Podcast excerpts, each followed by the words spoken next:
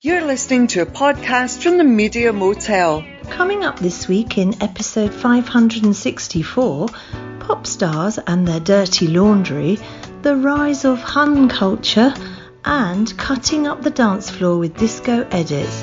That's all coming up after The Only Ones and Another Girl, Another Planet.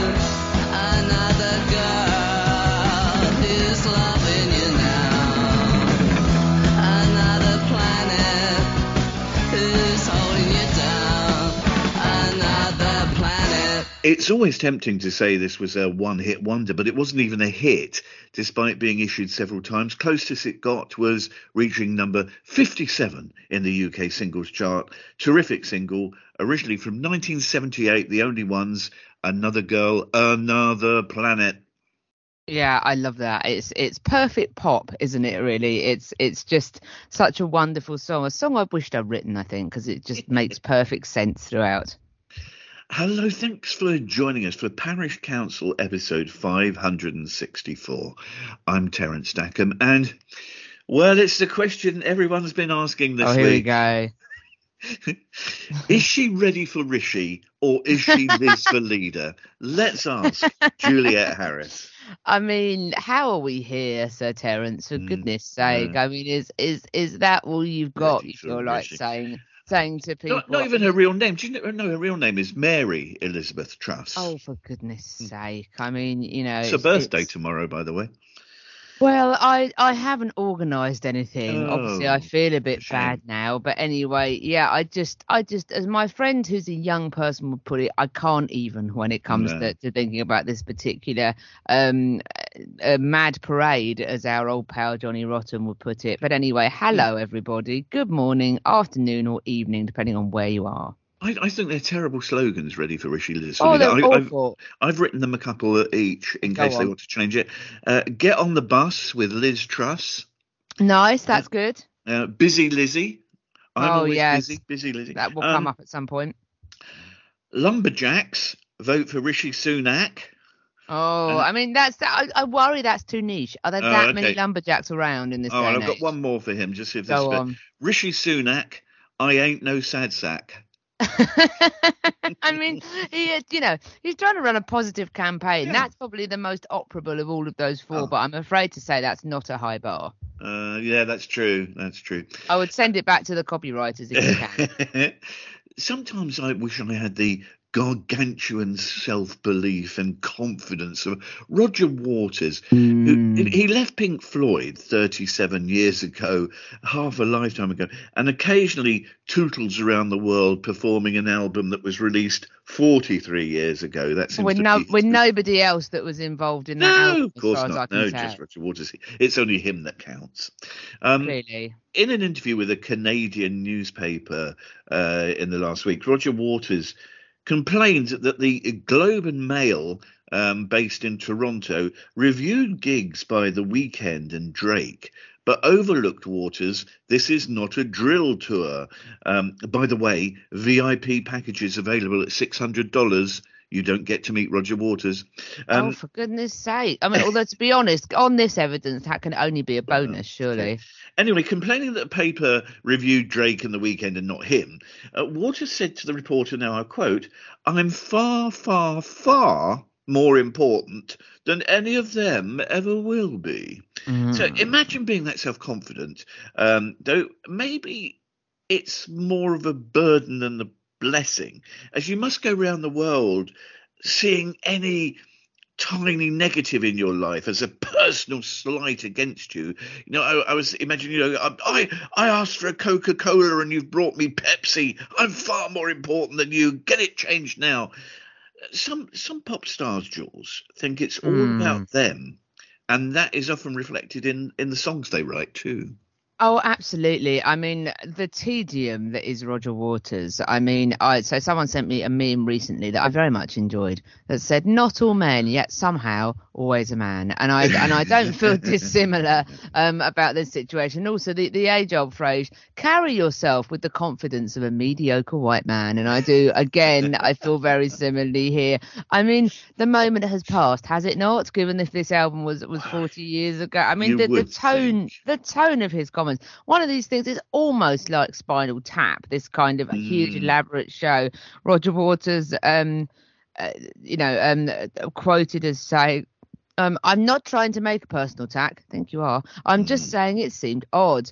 And by the way, with all due respect to The Weeknd or Drake or any of them, I'm far, far, far more important than any of them will be. Um, however many billions of streams they've got, despite how many p- more people listen to their music than listen to mine. They, I'm still one, but there is stuff going on here that is fundamentally important to all of our lives.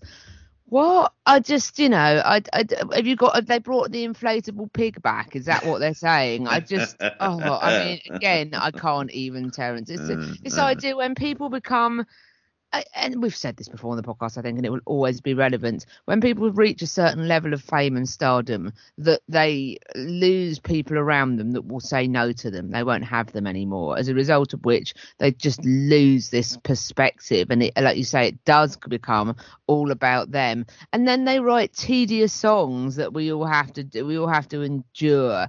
Um, writing songs, ranting about their breakups. I mean, my most and my most hated song ever, and I think I've I've slagged this on the podcast before, and I will never stop slagging this song off. Um, the uh, "Life's Been Good" by Joe Walsh, where he sings about how wonderful his life is, and it's like, for God's sake, you know, could you not have done this at home? And and I can understand why people want to sing about the breakup of relationships. They're, they're key points in people's lives. Having said that, though, um, it's, sometimes you do think, you know, I mean, I really like Adele, but she seems to have, she seems to Mm. constantly make records that have big sad ballads about breakups in, and that seems that never seems to have changed. She she calls her album, you know, the the the the, the ages of her life, so nine, so 19, 21, 25, and 30 yet they all seem to have similar themes, don't they, really? Maybe it's a demonstration that we get to a certain point in our lives, or for some people, their fame, and then nothing evolves. They just they just sort of stay at that point, really. Um, there was um, T- Taylor Swift is also the queen of writing songs about famous ex-boyfriends. Um, she um she uh, so, so this is the most weird but interesting thing. Taylor Swift um, wrote a song called All Too Well for her album Red in 2012. Various people spectated that it was about Jake uh, Jake Gyllenhaal, the actor that she reportedly went out with for a few months in 2010. Um, Taylor Swift, as people might know, is re-recording all of her albums at the moment, um, having got the rights back, and so she's doing. They're all called Taylor's version, which I rather like. And so she created um, a 10-minute version of the song for her re-recording last year, then directed directed a video for it, which had a you know a Sadie Sink from Stranger Things and a chap called Dylan O'Brien who looks exactly like Jake Gyllenhaal. Oh, I mean, that wasn't wasn't enormously, you know, sort of helpful in calming the the waters. There are some um there are some albums that that are great for their art, you know, despite them bearing mm. their hmm. soul, or perhaps because of them bearing their soul. Blue by Joni Mitchell, for example, is a yeah. record we both love, and that that is goes into great detail. It's a fine balance to get because, of course, there have been some. If you're not writing about yourself and your sort of personal thoughts, you might be writing about the right, the wider world, and you know, I would still probably rather listen to Taylor Swift than "We Are the World" by the USA for Africa. But um, it's it's it's it's a tricky one. This it's I think it's more frustrating. It's not so much pop stars writing about themselves; it's them continually remaking the same album, like in a way Adele and her and her mm. numbers sequence. Really, I don't mind hearing about people's lives as long as it's interesting and as long as you sort of switch it up a bit.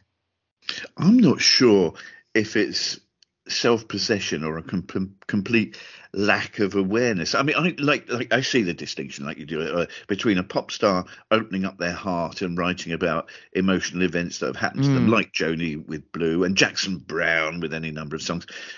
I think though sometimes stars use, possibly abuse their position to have a pop at people. And as you say, mm. often ex partners who don't have their level of power. Uh, I think Ariana Grande and Taylor Swift tend to do this quite frequently. Mm. I think just to um, you know, bring it back to what we were saying, none of them they seem to have the same degree of pomp as mm. Roger Waters. He's he's on a par. He he yeah often reminds me of Prince Harry. You know, Prince Harry mm. left Eton with a B in art and a D in geography, yet feels he's such an expert he can lecture us all through the United Nations in his Dior suit, uh, speaking about how climate change is wreaking havoc on the planet, and then flying back to California mm. on a mm. private jet. Um, you know, I, I, sort of tend to say, well, thank you for your input, Prince Harry and Roger Waters, but a, a, period of silence would be probably most welcomed. Well, exactly, and you feel you feel like saying to him when he's like, "Oh, I'm far more important than it's like mm-hmm. you're not," because if you genuinely were, then the paper would have reviewed your gig, and we wouldn't be having this conversation, really. True. True. Coming up next, Denise Welch, Alison Hammond. It's mm. the rise of Hun culture. I can't wait to talk about this. That's right after Brother Jack McDuff. barbecue, today.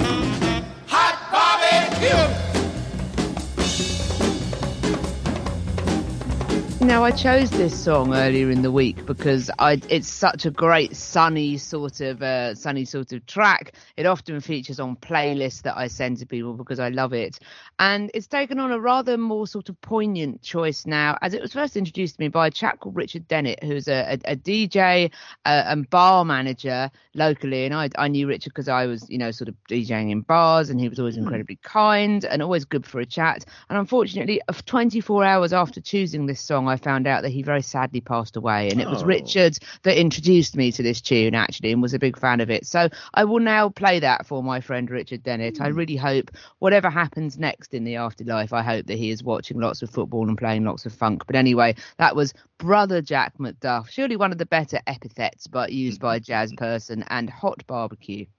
It's amazing how prolific some of the old jazz people were back in the Mm. 50s and 60s. I hadn't heard of your man McDuff, and when I Mm. was looking him up, I noticed that in 1963 alone, he, released five albums in that wow, year. That's good that's going, isn't it? amazing. That's incredible. So Puts, productive. puts the Beatles in, in in in shade, doesn't it? Really? Well, it does, which is Mm-hmm. hilarious considering how productive they are. Although, what about our, our friends that we've mentioned in the podcast before, King Gizzard and the Lizard Wizard? They are a band that seem to exist purely to make 12 different albums for Record Yes. Store Day every year. So may- maybe Jack McDuff was the King Gizzard and the Lizard Wizard of his day. When I was when I was young, there were children that I was not allowed to play with. Mm, Uh. They, they, exactly. They probably went to state schools. Maybe their mothers went out to work. They were described as common. And I wasn't allowed to play with them lest their common ways somehow Oh. infiltrated into my eight year old world. Zooming forward through time to the current Mm. day, I've been reading about the rise of Hun, Hun culture, HUN, Mm. which seems to include people who present daytime shows on ITV, Yes. um, the, the, sort of people who exclaim it's Prosecco o'clock and Yes. addicts of the soap opera EastEnders. Um, primary Huns include Nick Grimshaw, Anthea Turner, and Kerry Katona. Jules, perhaps it's a kinder step calling these people Huns um, because in the 1960s they would have been called common. Mm, absolutely. Well, I, I very much enjoyed this, and there's an excellent article by Michael Cragg about this in The Guardian. One of my favourite ever opening sort of couple of sentences. What links Alison Hammond, Chanel the Lost African Grey Parrot, Nigel Nigella Lawson's electric oven, a woman on a shed roof asking, Did somebody say Beveragino, Natalie Cassidy from EastEnders, OK.com, and Kat Slater? If you're rereading that question for the tenth time, chances are you've yet to fully immerse yourself in the leopard print and prosecco world of the Hun, a very British subculture that's sweeping the internet quicker than you can calligraph its wine o'clock summer onto a piece of driftwood. I mean, that is, I, I'm reminded. Um, before I, we unpack Hun culture, I'm reminded of a particularly enjoyable incident in 2019 during the Grand National, where there were various horses that were tipped to do well. There was a horse that started the day on odds of 100 to 1, whose name was Live, Laugh, Love. Um, as as you know, the, the one of the mottos of true Hun culture, all one word, all that, whatever whatever the order it's in Mm. and um basically um we watched with great amusement as you know they go round the sort of the mm. crowds beforehand and they ask you know who people have bet on. And there would be endless repeats of a rather bluff serious looking man in a tweed cap saying he'd tipped one of the you know one of the mm. favorites and then they would ask his wife who she had backed and she would say live laugh love Mm. um, and all of and its odds went down from 100 to 1 to 25 to 1 before they started because so many it has to say Huns were putting money on it. I'm sorry that the, that the Hun horse did not win the 2019 Grand National. That would have been a great pleasure. I I I think this is great. I it seems to be unapologetic in what it is, and this is what I'm quite enjoying about Hun culture there, there there can be legitimate criticisms of Britpop in the 90s in that lots of people were pretending to be more common than they were. Therefore, um, very well expressed by Jarvis Cocker's uh, magnum opus "Common People" by Pulp. You'll never live like common people. You'll ever, you, you know, you'll you'll never live in this life without, you know, you'll never live your life without the sense of you've got no control over things and that actually poverty is quite miserable when it comes down to it. And, you know, all these, these middle class people pretending to be sort of poorer than they are is very irritating. I don't get the impression that so called Hun culture is like that, really. It seems to be an unapologetic celebration of living life how you want to. Um, the, the, my friend, you know, it's a bit quote unquote basic, but I'm I'm very sort of enjoyable. I mean, obviously, I ha- I love the fact that it's a little bit. There's like the Hun equivalent of Polari in that there's this kind of hmm. weird sort of language where you go on hollybobs and and you know like you say prosecco o'clock all of that kind of stuff and I, I i think it's silly and harmless is my feeling on this and it's actually quite a nice way of you know celebrating you know sort of normal people and normal culture. And also there's a good um gareth howes who um is um describes it as laughing with rather than laughing at. Hmm. and he's written the beginner's guide to hun and he says this is great. It's a safe space between straight culture and lgbtq plus culture. If the straights get banter then the huns get this. And i quite i love the idea that it's sort of a an alliance between often middle-aged sort of women who who haven't come from hugely you know well-off backgrounds and gay gay men. I just i think it's it's a really lovely it shows that we've got more in common than we than we than we don't if you see what i mean. It's it's a very diverse and strange mix of people across different cultures. It's i i love it. I think it's really entertaining and and it's like you say it's um it's it's sort of spawned all these things sort of sort of uh, uh, spin-offs. There's a queer pop pop club night sorry called high hun which i quite like. And there are various primary huns and there are different there are different sort of tiers of hun cities. So so the primary huns are described as natalie cassidy aka sonia from eastenders kerry katona as you'd mentioned and anthea turner also vanessa feltz.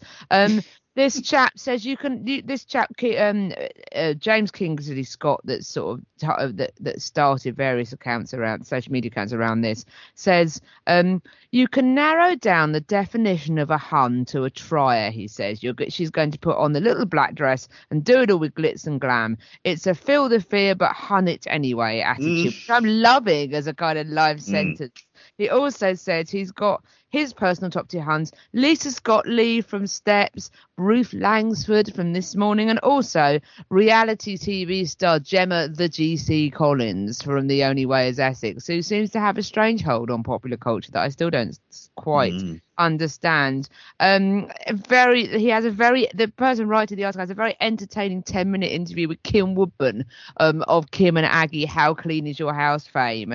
Um, she says, um, you know, if I'm a Hun person, I'm not aware of it, but if I am, I am.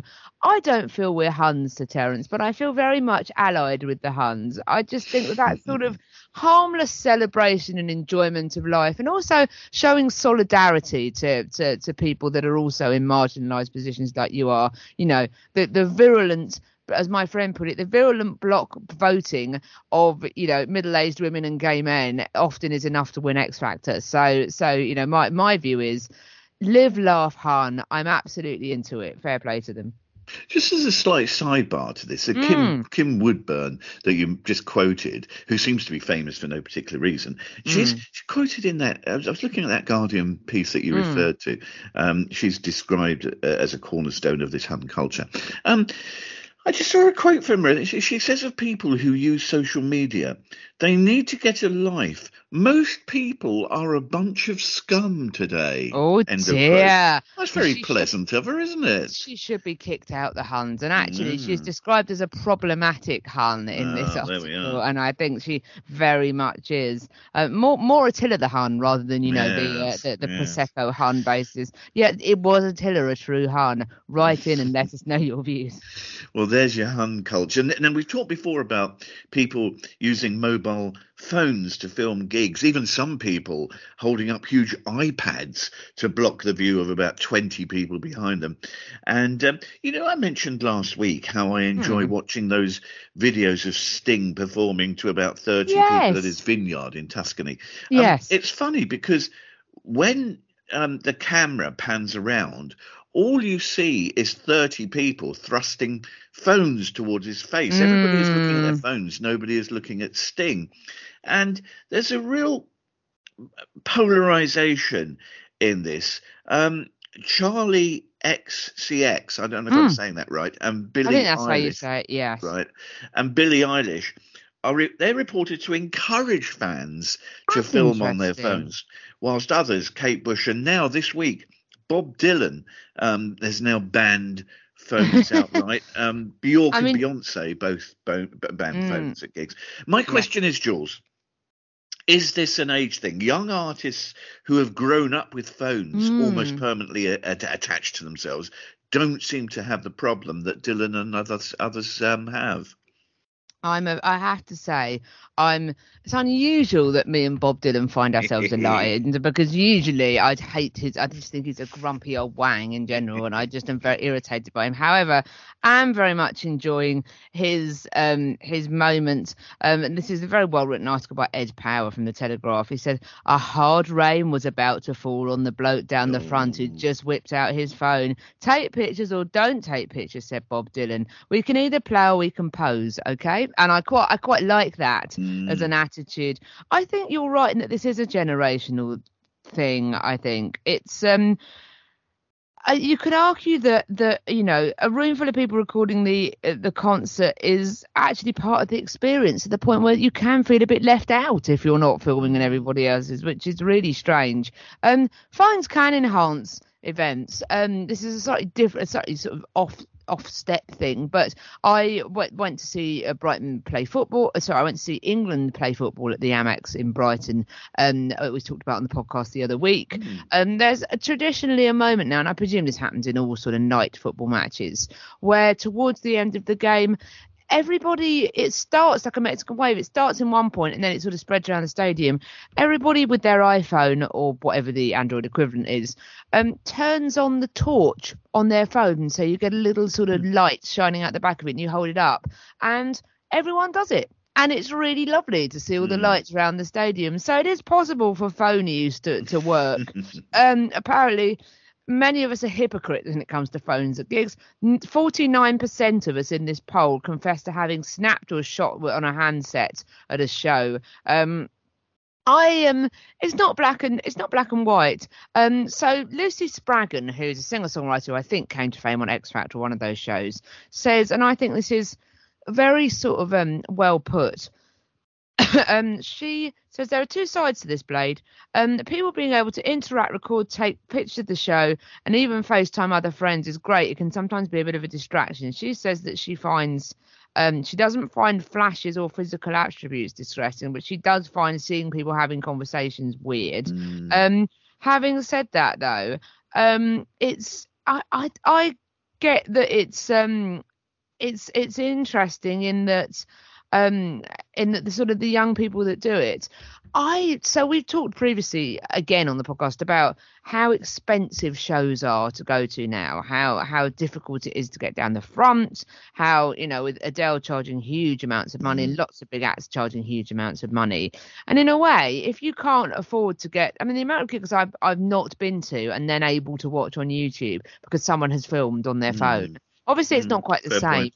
But mm. but you know if, if you're gonna if you feel like saying to these artists look you're gonna have to make a choice here. If you're gonna charge people sometimes three figure sums to get ordinary tickets to your shows you can't blame them if they then first you can't blame them if they then want to film as part of the experience if you see what i mean to relive that at home. And also not everyone's going to be able to go to your gig on those prices. So it is nice actually that some fans can still see part of your shows and we see i don't know if this is true if this is if i've got this right but some years ago i seem to remember that virtually every band that i like I've got a video or a DVD of them in concert where they would have a concert film made of a tour and then you would buy it. So if you didn't go to the tour, you could buy Wonderful Electric by Goldfrapp, you could buy Please Leave Quietly by PJ Harvey, you could you could buy all of these uh, Live Under Blackpool Lights by the White Stripes, you could buy all of these DVDs.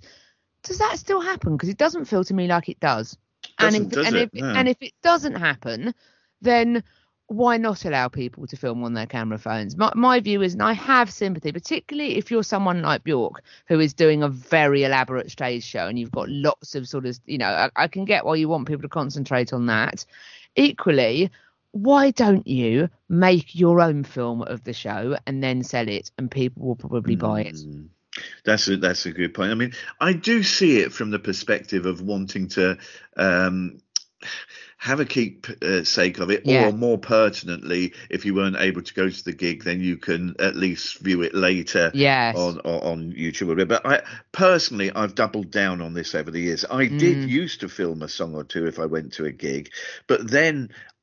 I later realised that I never looked back at them, and I think Oh, think that's it's interesting. yeah, I think it's, and when you do, you know, if ever you do look at a clip, you know, I just think, it, you know, you're looking at, okay, the phones, are- you know, the cameras are Mm. good on phones these days, but nonetheless, you're looking at a shaky handheld, um, f- obviously phone held up sort of 30 yards Mm. away from.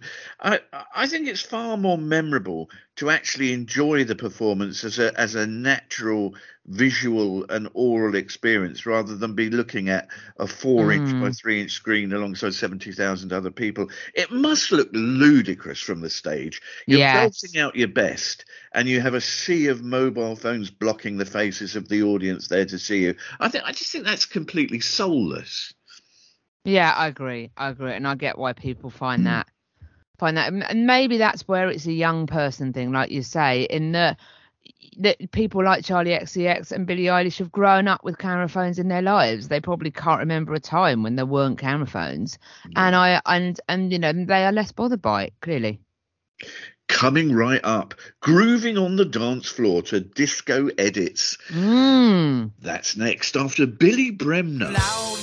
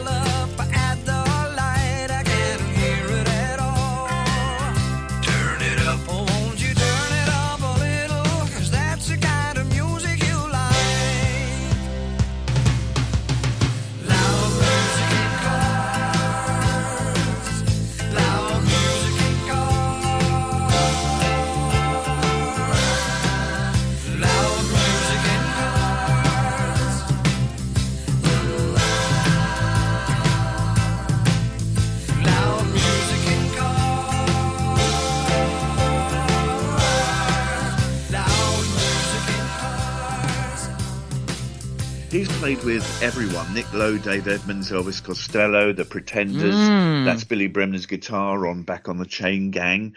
Um, this splendid solo single, the 125th single released on Stiff Records from 1981, still sounds great today. Billy Bremner and Loud Music in Cars. It was nice of him to be able to fit this in around his busy footballing career, I think. My apologies to Billy Bremner, who spent his whole life going, No, I didn't play for Leeds, I suspect. But um, no, enjoyed that very much. must be such a burden, mustn't it? Everywhere Mm. you go, if you go to uh, uh, the dry cleaners or a doctor's appointment or to the opticians, uh, oh, Billy Bremner, like the football. Yeah, yeah, that's yeah, right. like yeah, the football. uh, I, yeah. I, I worked when I worked in Marks and Spencers, my student holiday job. I worked with a woman who was called Jennifer Saunders. Um, Oh, we had several in that workplace actually. We had Jennifer Saunders. We had Heather Small that worked in the accounts office. We we had several sort of. And when I first started off as a um, as a as a young conveyancer, I used to end up accidentally specialising in people that had famous names that weren't the same name. So I had a um, I had a Johnny Ball. I had um, oh yes, Michael Howard, um, the not then leader of the Conservative Party. Oh, I am yeah, a different chap who I suspect might not have approved. So yeah, it's it's it's really it must be just so so frustrating. When I was um, briefly Z list famous in the 1980s, Mm. appearing on local radio, I was occasionally asked to DJ at gigs, filling in Mm. between bands at local venues, mainly Nice. universities and colleges. But my method um, was just to play a sequence of vinyl singles or album tracks that I really liked, with no Yes. particular thought to getting people dancing or even to arrange the tracks according to genre or anything at all. It was just random. But if you take the role seriously, if you're a proper DJ like yourself, Juliet, there's Mm, a allegedly. great there's a great deal to take into account. There was a, a piece in the in the papers this week that bewildered me a little, and I, I know Juliet will will shed some light for us. It's the growth of disco edits, tracks that sample or chop up familiar disco songs Mm. to bring a new dynamic. And indeed, the current UK number one is an example of this. Um, reworking a Philly disco track from 1979. Mm. Um, here's the first basic question, Jules, and I, I apologise for its potential naivety. Is it a DJ's aim in the live environment to keep people on the dance floor? And is that how success is judged by the number of people a hopping and a bopping in front of you? Well, yes, I think that's a, that's a really good question. Actually, I suppose it depends what the what the tone of the night is and what the venue is and what you're required to do. There are some gigs I've done, like you say, playing between bands. I do this quite a lot. Actually, I get asked to do these Mm. sort of gigs. I really enjoy these gigs because and th- there isn't the pressure to make people dance between bands. You're not there to do that. What you're there to do is to build a good atmosphere in which for the band to come onto it. It's, that's how I've always treated it anyway, and just building up the atmosphere very gradually. I really enjoy that. So, so the aim to that is not to come out with lots of dance bangers necessarily. Um, uh, usually, I do uh, personally, I do like to keep a floor a floor pretty full if it's a sort of disco style environment. I mean, obviously, it, it, it, there- is a slightly more cynical thing behind this as well, which is that if you can get people very sort of hot and sweaty and dancing, they are then likely to buy more drinks, which will very Mm. much please the patrons running the bar that you're DJ, sorry, the, the owners running the bar that you- that you're DJing, and then they're more likely to ask you back. So there is that sort of economic element to it. I reminds me actually, I did a gig, I did a private party for some nice friends of mine that were leaving town to move to Scotland. So they were literally going as far away as you can from Hastings in the, in this country, and they said, "Oh, we just want to dance. We just want." we- we- The the the, Hmm. the, the chap of the couple, it was a chap a woman. Um, him and his bandmate did a set, and then they said, "Oh, could you then DJ afterwards?" And I DJ from nine till twelve, and I just decided by that point that we I wasn't going to bother building up. I would just go straight for it. I did regret it very slightly in that I went out really hard, and when I saw various people, uh, mostly women, leaving the dance floor, staggering away, covered in in sweat after an hour and a half, I did think, oh, maybe I did go out a bit hard at the beginning. Maybe I have worked these people too hard. I mean, when you're DJing, you always sort of feed off the energy in a room. So if something goes well, you want to do sort of more things like that sort of thing. Um, when I'm DJing on vinyl, there's an additional sort of element to it in that it's not like when you DJ on a laptop and you've basically got access to any song you could ever want. I usually only have two or three boxes of vinyl with me. I have to work with what I've got in my box, essentially. And I have a rough idea after doing this for as long as I do, the kind of stuff that goes well together. I'll pack a box each time and think about what the venue, what the party atmosphere, Ah, the do you going might like. You plan a playlist in advance, and if you I- do, do you change that according to how you feel the mood in the room is? Yeah, so I don't necessarily plan a playlist. People always come up to me and ask what my playlist is. I don't necessarily plan the list from start to finish. I do have a think about what mood I'm in, what the what the venue is like, what the event is, and the sort of things that I think might suit that event and go well together. So I do when I'm putting records in, I do think about the records that I put in. Yes, I, I have been known to sort of go off into different areas. Although again, if you're carrying vinyl, there's a limit to the extent that you can Mm. do that, which is why it's very important to pack well. And actually, compilations, good compilations, are really useful because then you can get you can get much more whatever the space equivalent is of having more bang for your buck you get you get more you get more space in your place or whatever you, however you want to put that but it's an interesting puzzle and actually is, i is there ever a a puzzle. notion? Sorry, is there ever a notion to play? You, you were just saying about you know sort of women glowing and perspiring their way Yes. to the, or their tables. Is there ever a notion? Again, this, uh, forgive my naivety. I Hmm. don't go to clubs or discos. Is there Hmm. ever a notion to play some modern day equivalent of the Eagles or soft rock or Joni Mitchell just to give people a chance for a lovely sit down? Well, I mean, I the problem is is that I fear that if people sit down, they might not get up again. So Oh, unfortunately, see. I I don't tend to do that. There are times when one feels that one could, and if you do have a situation where lots of people have gone to sit down. Yes, you can slip in a track or two that are just sort of nice for people to listen to. And and again, I've I've played bars before which don't have a lot of dancing. People just want to come and listen to nice music whilst they drink, and so so it's so I, I can I have a sort of a third gear, but um, yeah, my my instinct is always just to play really good dance bang, you know, bangers of all sorts that make people want to dance. As I say, I don't play dance music, but I do like to play music that makes people want to dance. So this new um, description, disco edits, it's not sampling, but it's taking a track from the past and adding beats or loops Yes. for it to appeal to a, a, a new dance audience. And I suppose it's fair enough. Everyone wins. Writers and performers get a new Mm. lease of life, and a new generation enjoy, enjoy themselves in pubs and clubs. Absolutely, and it's not particularly new. This actually, it's that it's there's no I can't remember what the Latin is, but that was. I thought this, you know, this this doesn't Yeah. sound like a new thing to me. i this has been going on for ages, hasn't it? It's been going on since the 70s when it was done on reel to reel tapes back then. And then of course samplers being being uh, commercially available at an affordable rate changed sort of 80s and 90s hip hop forever, I think really. It was in in that you could sort of use samplers to to uh, sort of recreate bit you know the same bits of music that you can then do bits over the top of. Um I yeah, like you said, this isn't new. It's it's um that phrase. There's nothing that new that exists under the sun applies here.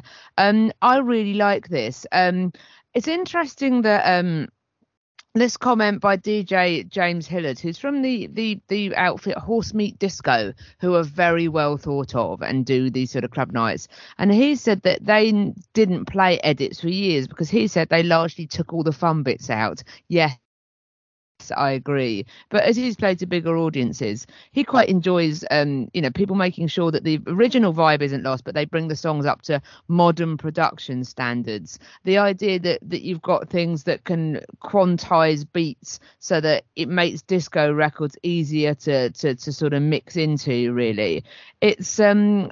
There's also sort of um there, there, there are copyright reasons here. There, so there have been lots of small and anonymous runs of vinyl pressings aimed at DJs. Is that most of the music on the disco edit scene was never officially licensed, Ah. so it's it's a bit sort of tricky. And you know, DJs and editors, you do feel sorry for them. They've got this kind of crazy Herculean task of trying to find sort of legal rights holders for obscure songs for people dating back to the 70s, where music contracts were sort of hazy, even at best, really, in terms of whether or not they existed. So that does make that does make sort of um, that tricky. But no, I very much enjoy this idea of fashioning something new from old things.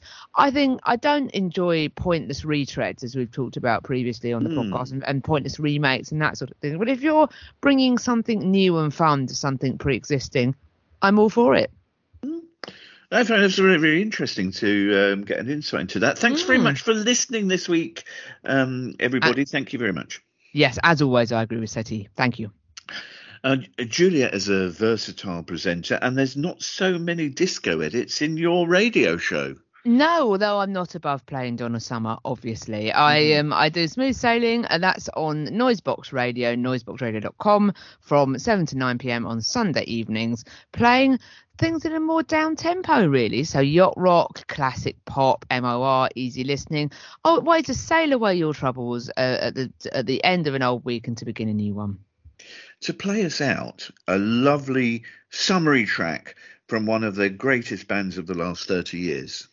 couldn't have put it better myself, said he. And one of my favourite summer bands in terms of the the wistfulness that they that they have in in how they're um you know how how they perform and, and how how they write. I think that there's such a sort of drifting late summer evening feeling about St Etienne. and I've always felt that way, and I love this. This is a treat. This is St Etienne and Hug My Soul.